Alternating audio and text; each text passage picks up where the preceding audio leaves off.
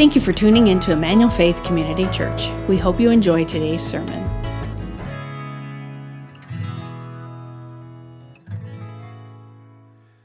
Good morning, Emmanuel Faith. Happy Mother's Day to all the moms out there. Really just so thankful, um, but also recognize that Mother's Day is a bit of a double edged sword.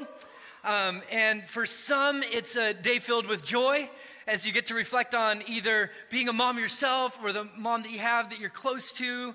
Um, and then for others, um, it's, a, it's a day of mourning. Uh, and where you maybe have a void, where you used to have uh, a mom that filled that void, or maybe even growing up, uh, it was a challenge for you, relationship with your mom, or maybe you longed to be a mom, and uh, at this point you're not. Uh, I just want you to know that we see all of you. And um, the scriptures call us to rejoice with those who rejoice and mourn with those who mourn. And so today is a fitting day to do that. But to all who offer maternal care and love and encouragement and support, I just want to say from the bottom of my heart and collectively from all of us, thank you. Thank you. Amen. Uh, today, I'm opening up the scriptures, and we get to continue our series in discovering Jesus. And we are in John chapter 2, and John chapter 2 begins with a wedding. Now, as I was thinking about uh, this scene, very few life events evoke more emotion than a wedding. They're, they're filled with excitement and new beginning, anticipation of life together, and, and just a celebration of, of love and life in general. Every wedding I've had the chance to officiate, I, I try to say something like this We were made for moments like this. We spend all of our life living, but then there are some moments that remind us why we are alive.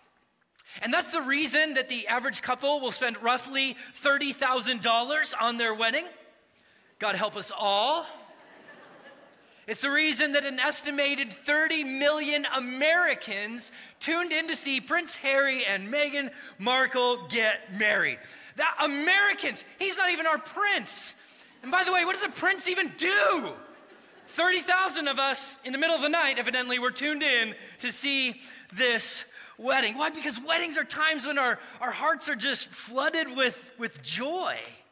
The joy of a, of a couple uniting themselves in covenantal commitment to each other. And, and I don't know about you, but in a world that oftentimes feels just chaotic, like at, like at any moment it could spin out of control, these moments are, are grounding glimmers of hope that give us reason for drinking deeply of the joy that's just all around us.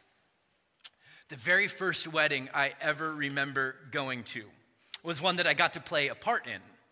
I was my uncle's ring bearer. And I can just tell you that, uh, like, my head popped off the pillow that day. I was so excited. I had my freshly pressed Dockers, and I had my red bow tie. I had gone through the rehearsal, and I knew the drill. The guys were gonna walk in from the side with the pastor. The uh, bridesmaids were gonna walk down the aisle. And after they walked down the aisle, I was gonna walk hand in hand with the flower girl. She was gonna throw flowers, and I was going to deliver the rings. now, I want you to notice that the flower girl has her flowers.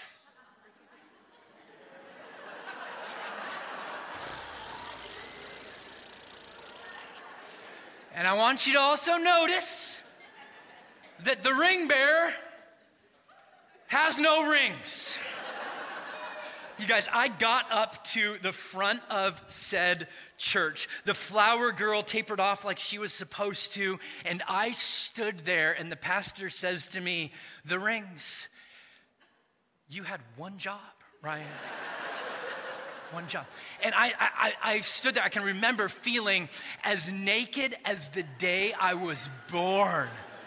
And my face went from that to, oh no, it's due today, right? It was like, it was that moment. And I looked at the pastor and I turned and I ran down the aisle as quick as I could grabbed the rings from where I had set them in the narthex, put them under my arm like a running back holds a football, and I ran back towards the front of the aisle and I just gave them to the pastor. Sir, your rings. And God has now seen fit for me to officiate weddings. He's like, we're gonna work on that, refine it over time, and eventually you're gonna get it. Now, there, whenever I officiate a wedding, there's a reason that I look at the couple and I say, You're not gonna really give the rings to the ring bearer, are you? Uh, we've, we've changed our methodology since then for good reason. For good reason. As I stood there, empty handed and exposed, I, I just, my heart sank. And as I've reflected on that moment, I, I, I don't know that there's any worse feeling than anticipating joy and experiencing shame.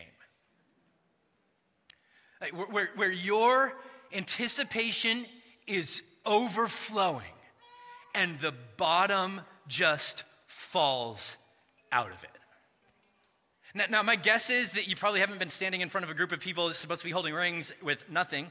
Um, but my guess is you probably have experienced the feeling of anticipating joy and just having the wind knocked out of you.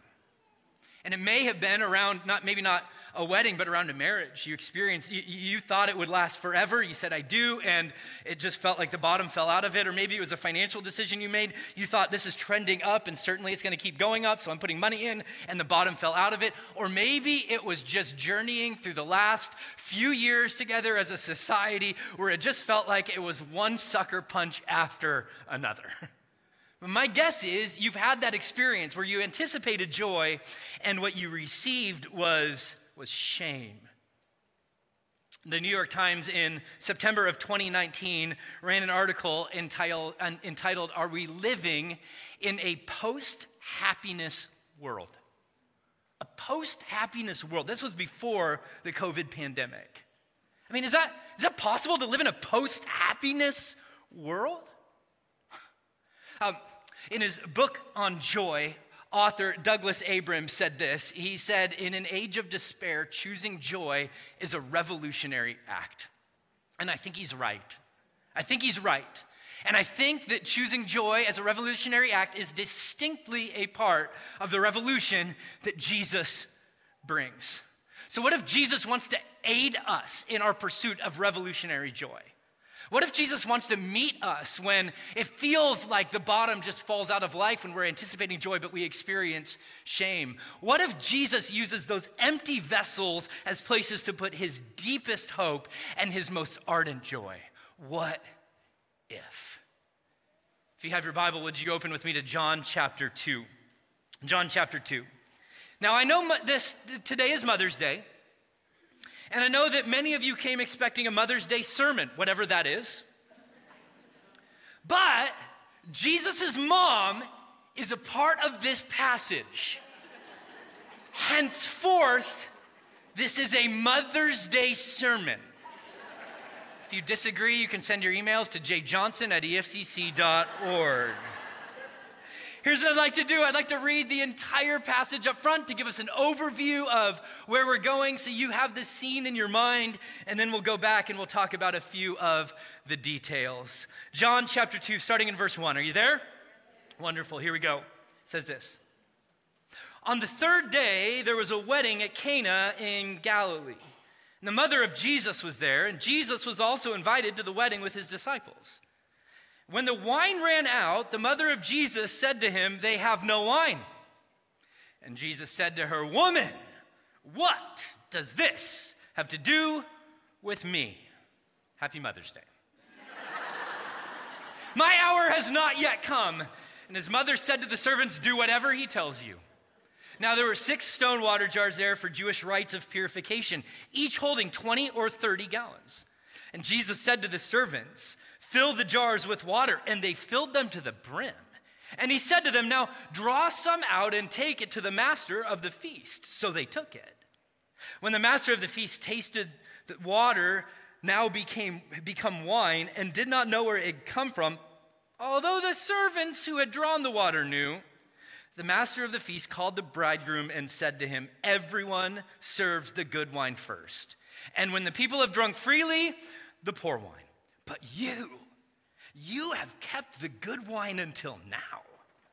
This, the first of his signs, Jesus did in Cana in Galilee and manifested his glory, and his disciples believed in him. This is the first of his signs. But let's be honest, it may be the last that we would expect.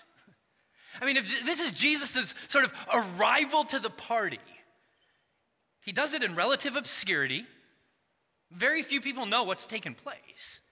And his first sign isn't healing the sick, it's not driving out a demon, it's not even confronting or defeating any evil.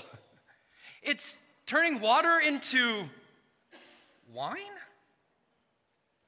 So, why a wedding and why wine? Well, first, a wedding. A wedding uh, back in Jesus' day is similar to our day, is a, a time of celebration. They would last, weddings would last five to seven days. Who's signing up for that one, right? And the people that were hosting the wedding were just that they were a host. And they longed to feed people, they longed to give people a great time, and it was their desire and their goal to make sure everybody knew that they were cared for by the way that they presented this festival and party. So, when you ran out of wine or you ran out of food, it was a massive social faux pas. Which begs the question Does Jesus care about social standing? Does Jesus care about public relationships? Uh, does Jesus care about cultural shame? I mean, before these stories, I would have presumed, I don't know that he's concerned with that. But, but I think what we learn here is that if it's close to our heart, it's close to his. If we hurt, so does he. So a wedding, but second, second, wine. And this is a bit more difficult um, of, of late, the last century or so. It's been debated whether or not this was actually wine or whether it was Welch's grape juice. The text says wine, and it doesn't just say wine, but it says it was really good wine. So I'm going with the text on this one, and on all of them, by the way. But I do want to be sensitive to the fact that um, as many people as we have in this room and those watching online, we, we probably have that many different relationships with alcohol. Uh, some of you grew up in families where you saw substance abuse, and maybe you've walked through addiction yourself. And so you read something like this, and, and, and it just maybe touches a place in your heart that's really tender. And for others, you haven't had that same journey, and that's not part of your story, so it's not as challenging for you to see. But what I want us all to come around is that wine in this text is a symbol of something deeper than just the wine. It's a picture that Jesus is trying to paint. And if you're going to read through the scriptures, the very first time you get to this, um, uh, the word wine is in Genesis chapter 9. And uh, wine doesn't get off to all that good of a start, just got to be honest. After the flood, uh, Noah drinks wine and he gets drunk and naked, and that was not a good thing, okay? A few chapters later, Genesis chapter 14, we see Abram going to see Melchizedek, and Melchizedek meets Abram and he has bread and wine with him. It was a picture of hospitality, it was a picture of welcome, it was a picture of joy and gladness. And as you trace wine throughout the scriptures, it's consistently that picture hospitality, welcome, joy, and gladness so that the lack of wine throughout Scripture comes to be known as or seen as a way that God brings about his judgment or just a picture of there being a lack of joy. Listen to the way that Jeremiah put it gladness and joy have been taken away from the fruitful land of Moab. I have made the wine what? Cease. It came to a stop from the winepress. No one treads them with shouts of joy. The shouting is not the shout of joy because when they would tread on the winepress, they would sing. They were getting ready to receive the fruit of God's blessing. They had seen God's handiwork. The grapes had grown, they'd ripened, they'd been picked, and now they were being stomped to be made into wine. It was a picture of joy. The rabbis used to say that without wine, there is no joy. So, when the wine runs out, what's the picture John wants us to see? The joy is running out, the joy is running dry. It's fascinating to me that John has already told us that Jesus is the light, that Jesus is the creator of it all. Jesus is the Lamb of God who takes away the sin of the world. And now, in his second chapter, we start to see that when Jesus shows up, he brings joy. He brings joy, that Jesus' presence brings abundant joy. And if Jesus is present, joy is possible. Let me just say that again. Some of you need to hear it. If Jesus is present, joy is possible. There was this old Peanuts cartoon in the 1960s that said, Happiness is a warm puppy. Now, if you've ever had a puppy, you know that having a puppy is a delicate blend of happiness and rage. Okay, it's sort of, it's both. And happiness may be a warm puppy, but joy is the presence of Jesus. That's what John wants us to see in this text. And what I want to do is spend the next few minutes just unpacking how the presence of Jesus brings about not just a little bit of joy, but an abundance of joy. So if you have your Bible open with me, go back to verse 1 because we're going to just walk through this passage and make a few notes about the way that Jesus' presence brings about joy. Verse 1 it says, And on the third what? Third day, there was a wedding at Cana in Galilee. Those two places are about seven to eight miles apart. And the mother of Jesus was there. Sorry, um, uh, Nazareth, where Jesus is from, is about eight miles from Cana in Galilee. The third day. Why, why would John let us know that it's the third day? What's really interesting is if you read through John chapter 1 and you track the days, because John is intent on letting us know which day things are happening on, this is actually the seventh day that this miracle takes place. But it's the third day of the week. Why would John tell us that?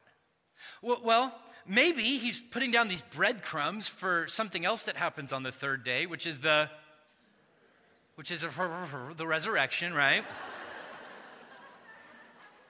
Maybe he was just anticipating Mac Powell's musical prowess and he was leading us toward the band third day. Maybe not. Okay. Um, or, or this is your weekly reminder that John is telling a recreation story. Something happened on the third day of creation. We should ask ourselves, well, what happened on the third day of creation? I'm so glad you asked that.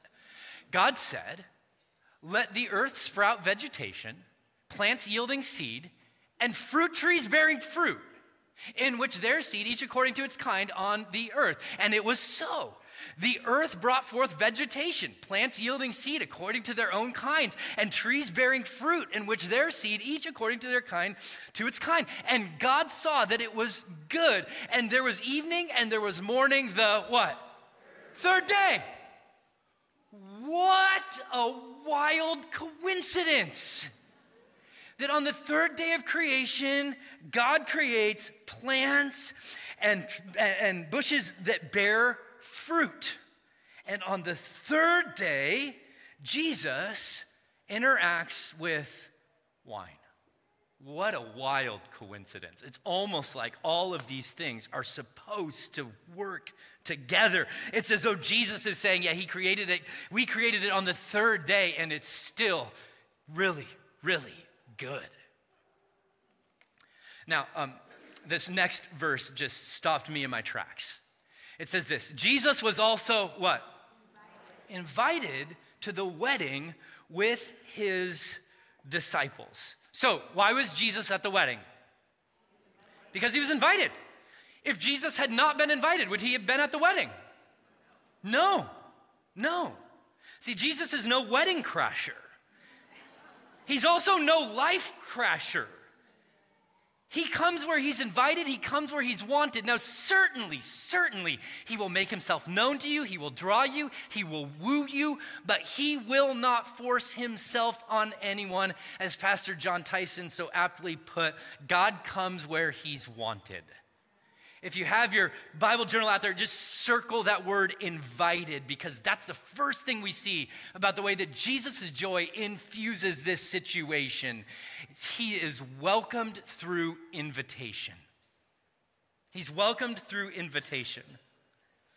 And I love, I love the fact that he's not just welcomed when things are going great. And he's not just welcomed when life is like up and to the right but he's welcomed into the wedding in general. And I don't know how many days the party goes on before they start to run out of wine, but he's there when it's good and he's there when it's bad.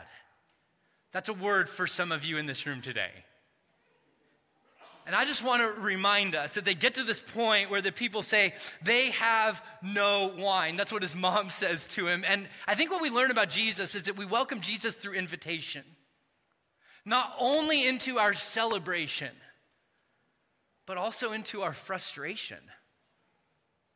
Also into our frustration.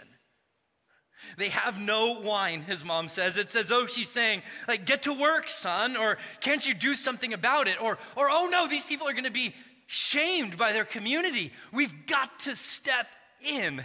And she not only says, you're invited to the wedding, the family does, but she says, you're invited into the problem.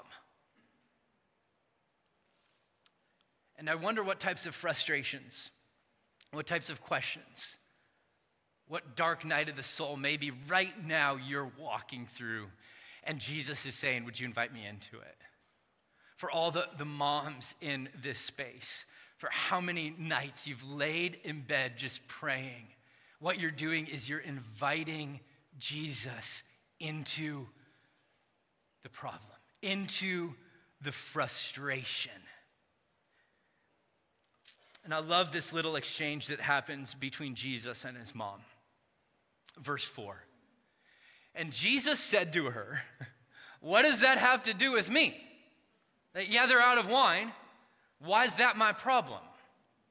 My hour has not yet come.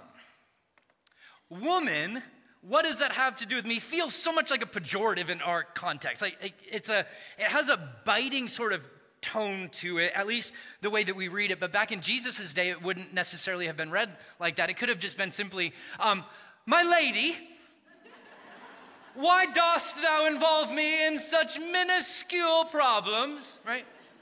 I don't know. But the next part of it is hilarious. The next line is like pure gold. Because here's the deal uh, Jesus' mom says, do whatever he tells you. Now, I just imagine Jesus' mom looking at Jesus when she's talking to the servants.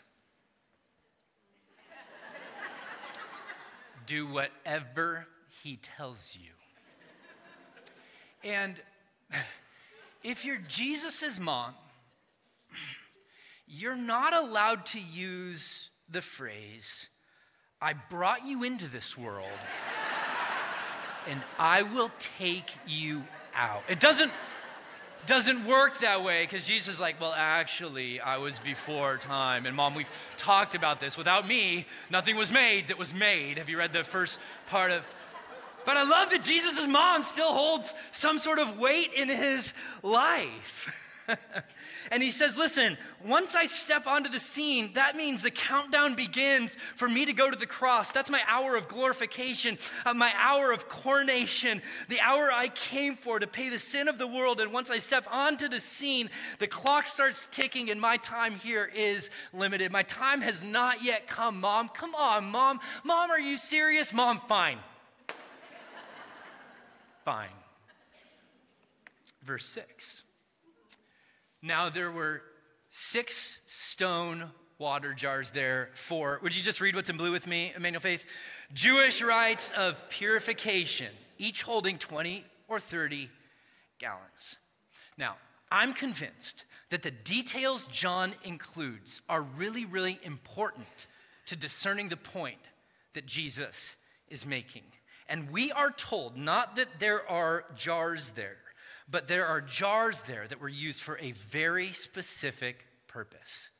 So the Jewish people, through the tradition of their elders, believed that in order to be ceremonially ceremonially clean before you ate, before you did certain activities. You needed to go and you needed to wash your hands with pure water, and then you would be able to eat and go about your day. If you go to Israel today, go into a public restroom, there are still pitchers there today that are used for ceremonial washing.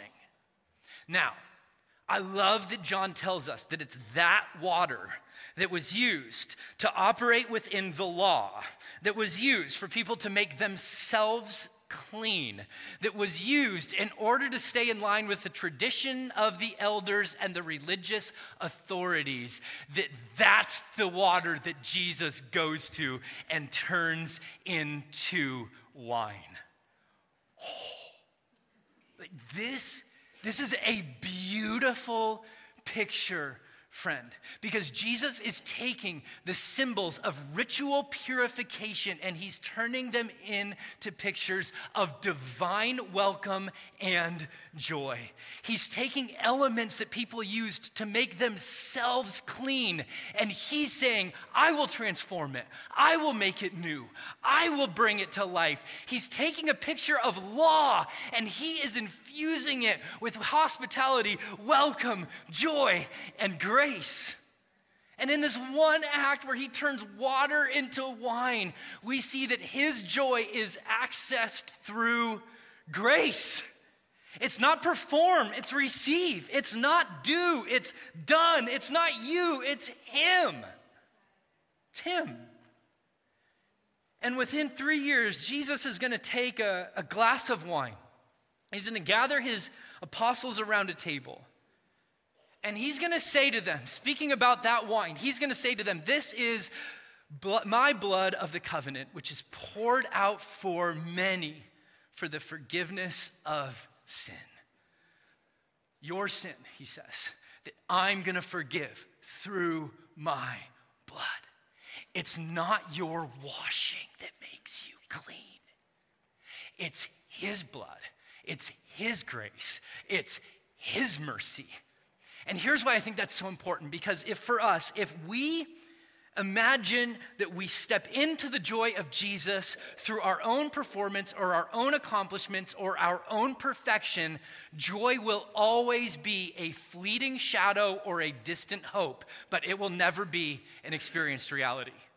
But I have better news. I have gospel for you today, friends.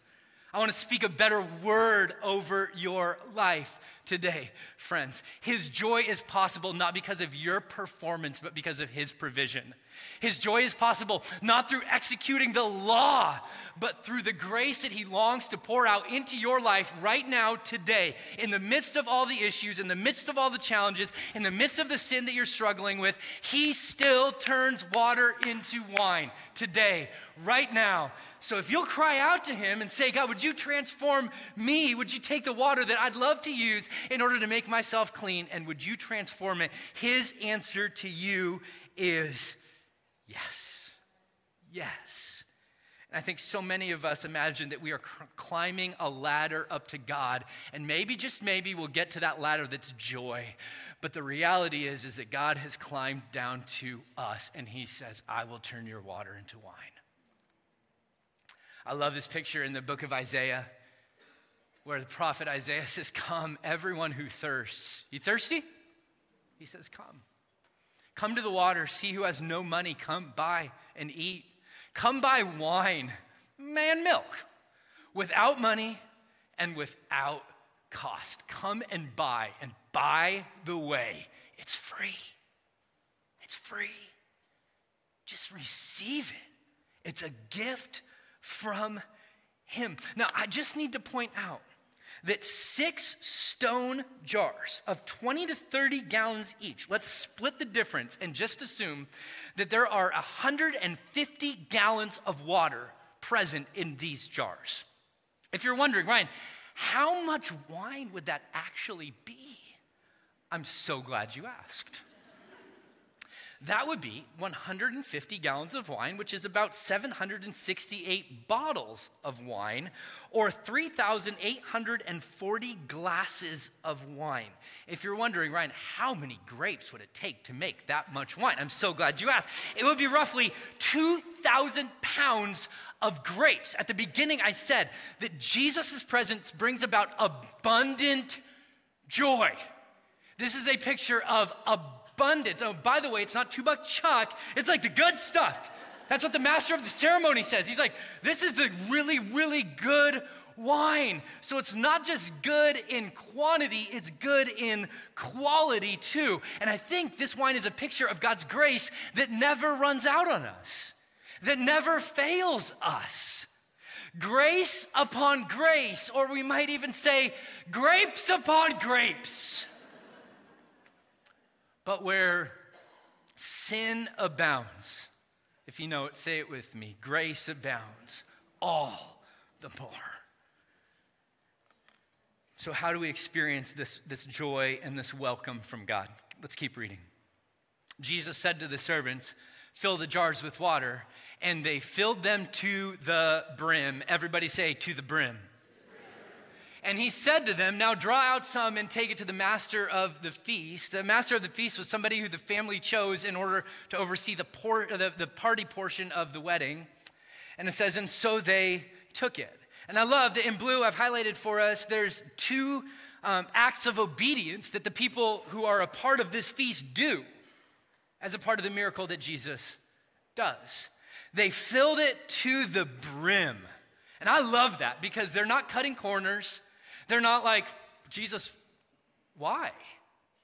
Or Jesus, how, how much do you want us to fill him? They just, they just take water and they're like, he said to do it, so we're going to do it. And I love the way that the great preacher Charles Spurgeon put it when he said, In fulfilling Christ's commands, my dear brothers and sisters, let us go to their wildest extent. Let us fill them to the brim. So when Jesus says, forgive those who wrong you, like let's let's fill that to the brim.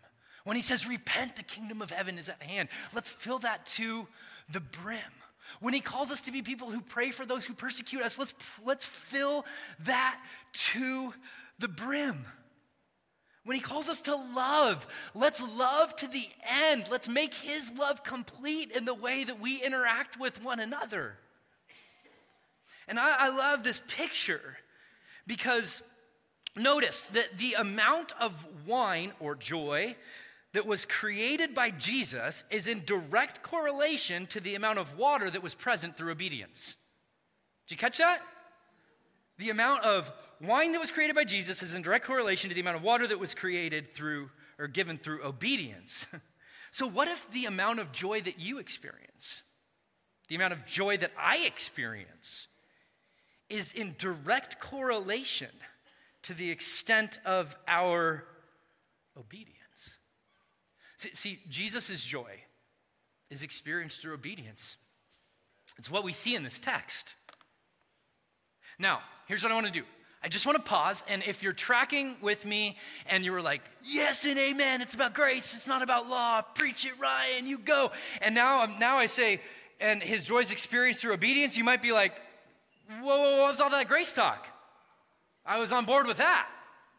This is a little bit out of left field now. It might appear that there's a bit of, of tension. Well, here's what I want to try to make clear. I stated that the way that Jesus interacts with us is based on grace, not law. To that I add my, uh, add my hearty amen. We do not clean ourselves up. We are washed clean by his blood through his grace that we step into by faith. There is no doubt about that. So, where does obedience fit into the picture? We aren't earning anything from God through obedience, but through obedience, we position ourselves to receive what Jesus is pouring out. How many of you believe that Jesus is always pouring out blessing? It's his nature, it's his character. It's who he is, it's what he does. But the way that I live either aligns myself with his way in his heart and allows me to experience his joy and blessing, or it doesn't. It doesn't.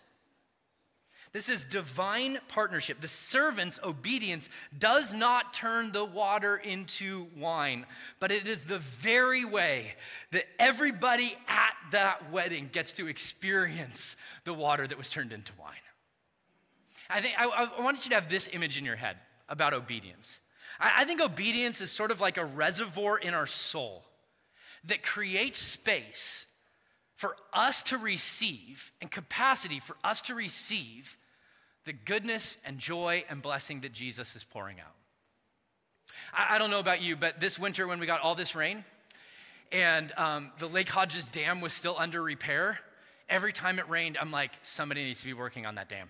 Like, please, please, Jesus, let them finish the dam so that the water can rise and so that all of that water can be usable.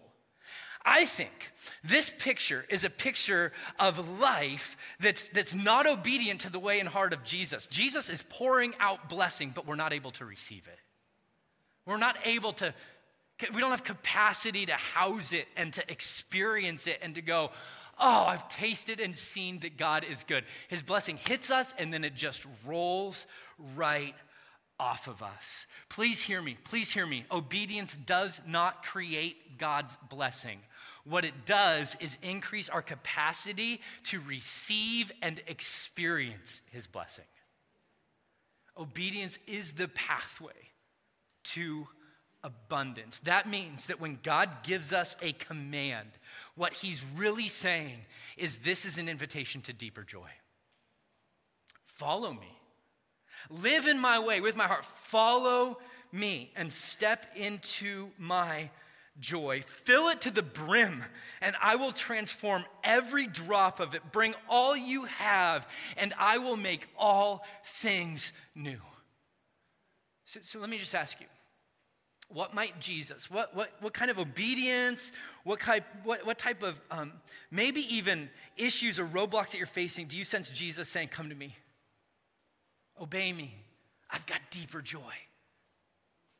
Yeah, love, even though they're cold, keep loving. Forgive even though you've been wronged. Keep forgiving. And what a great picture of Jesus, the joy bringer. That, that he, we welcome him through invitation. Jesus, we want you to show up in our life. That we access what he's given through grace, not through law. And that we experience it as we obey. Listen to the way the story ends. When the master of the feast tasted the water that had become wine, and he did not know where it came from, though the servants who had drawn the water knew, the master of the feast called to the bridegroom and said to him, Everyone serves the good wine first. And when people have drunk freely, then the poor wine. But you have kept the good wine until now. Someone on our writing team, we write daily devotions that go out with um, uh, on Monday that cor- correspond with all these messages. I'd encourage you to hop online and sign up if you haven't. But somebody in our writing team uh, uh, 10 days ago mentioned that they just absolutely loved the fact that Jesus stays till the end. That he's not a wedding crasher, but he's also not ditching out early and, and all the things that the Messiah has to do. He's staying at this wedding until the end.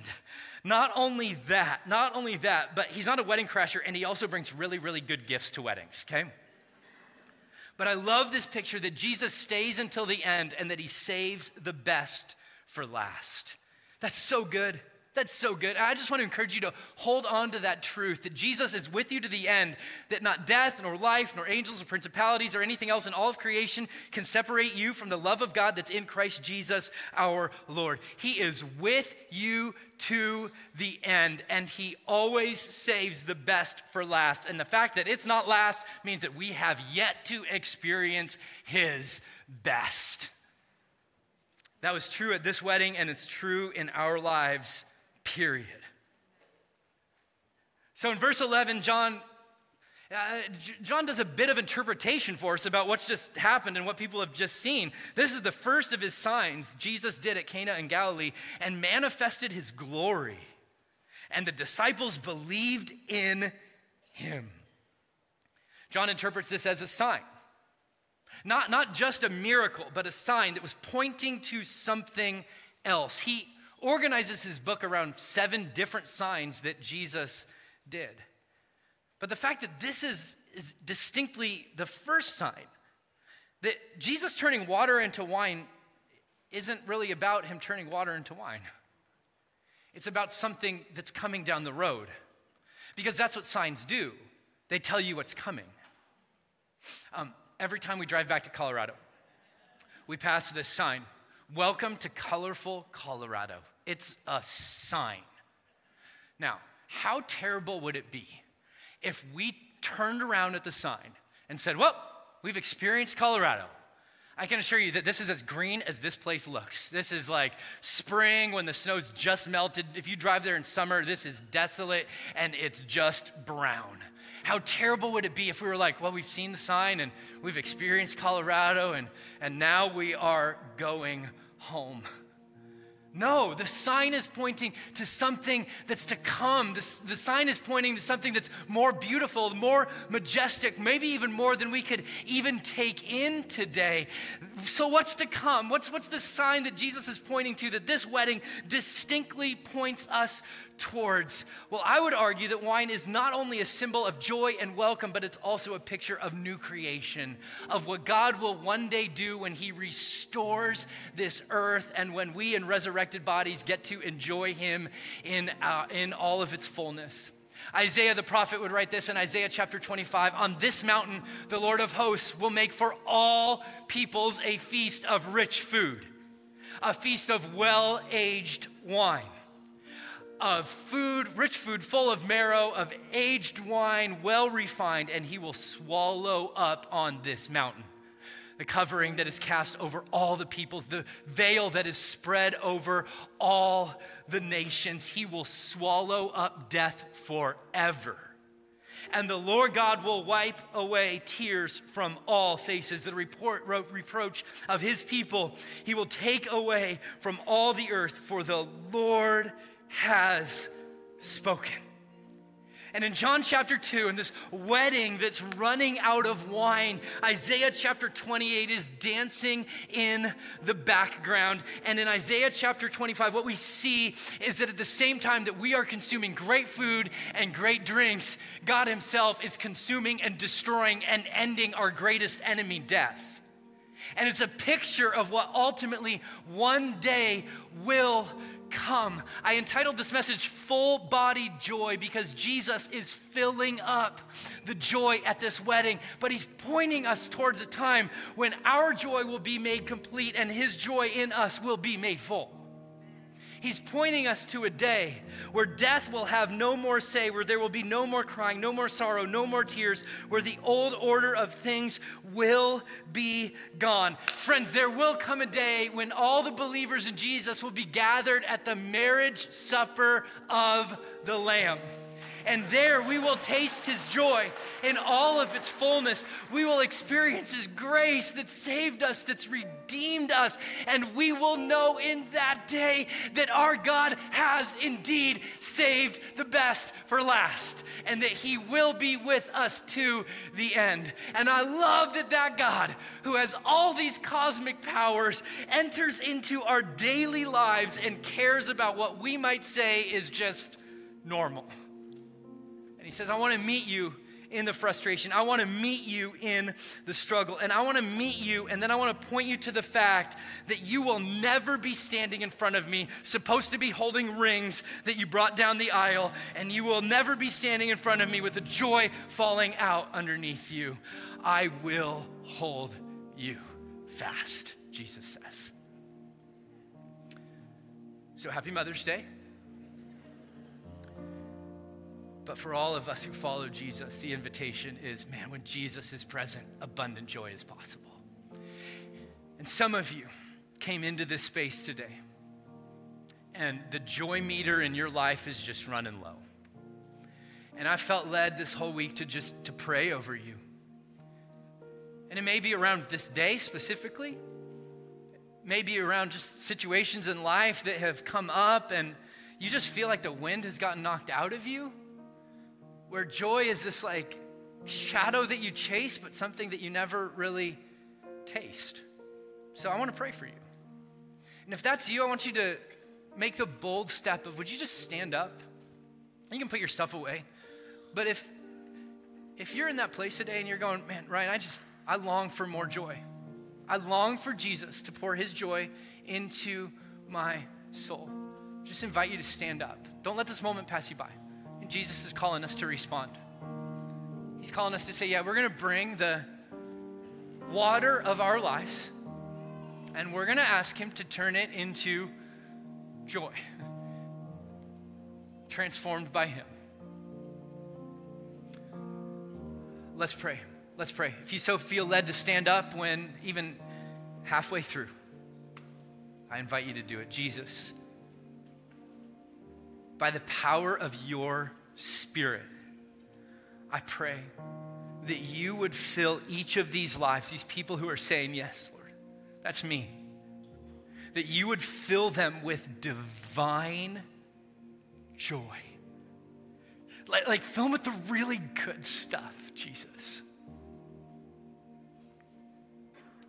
You promise that your spirit pours out the love of God into our hearts. Lord, I pray for the joy of knowing, for each of these people standing, for the joy of knowing that they are loved. Jesus, infuse that into their soul. Lord, I pray for every person standing and every person's heart that even just cries out where they don't feel seen or known by you, Jesus, would you just allow them right now in this moment to know and to experience being seen by you? Spirit, come. Lord, I pray for the people that are standing and they've, they've walked through depression, they they're walking with anxiety, and they're just wondering how in the world could God meet me in this place? Lord, I pray that you would meet them by the power of your Spirit, that you would minister to them. Pour out your joy into their life? Would you turn the water of our lives into the wine of divine joy and gladness and welcome and hospitality? Spirit of God, do your work. Infuse your joy, we pray. In Jesus' name, amen. Thank you for listening to our service. We'd love to have you join us in person. For more information about our church and service times, please visit efcc.org. If you would like to support the ministries of Emmanuel Faith, you can do so at efcc.org/give.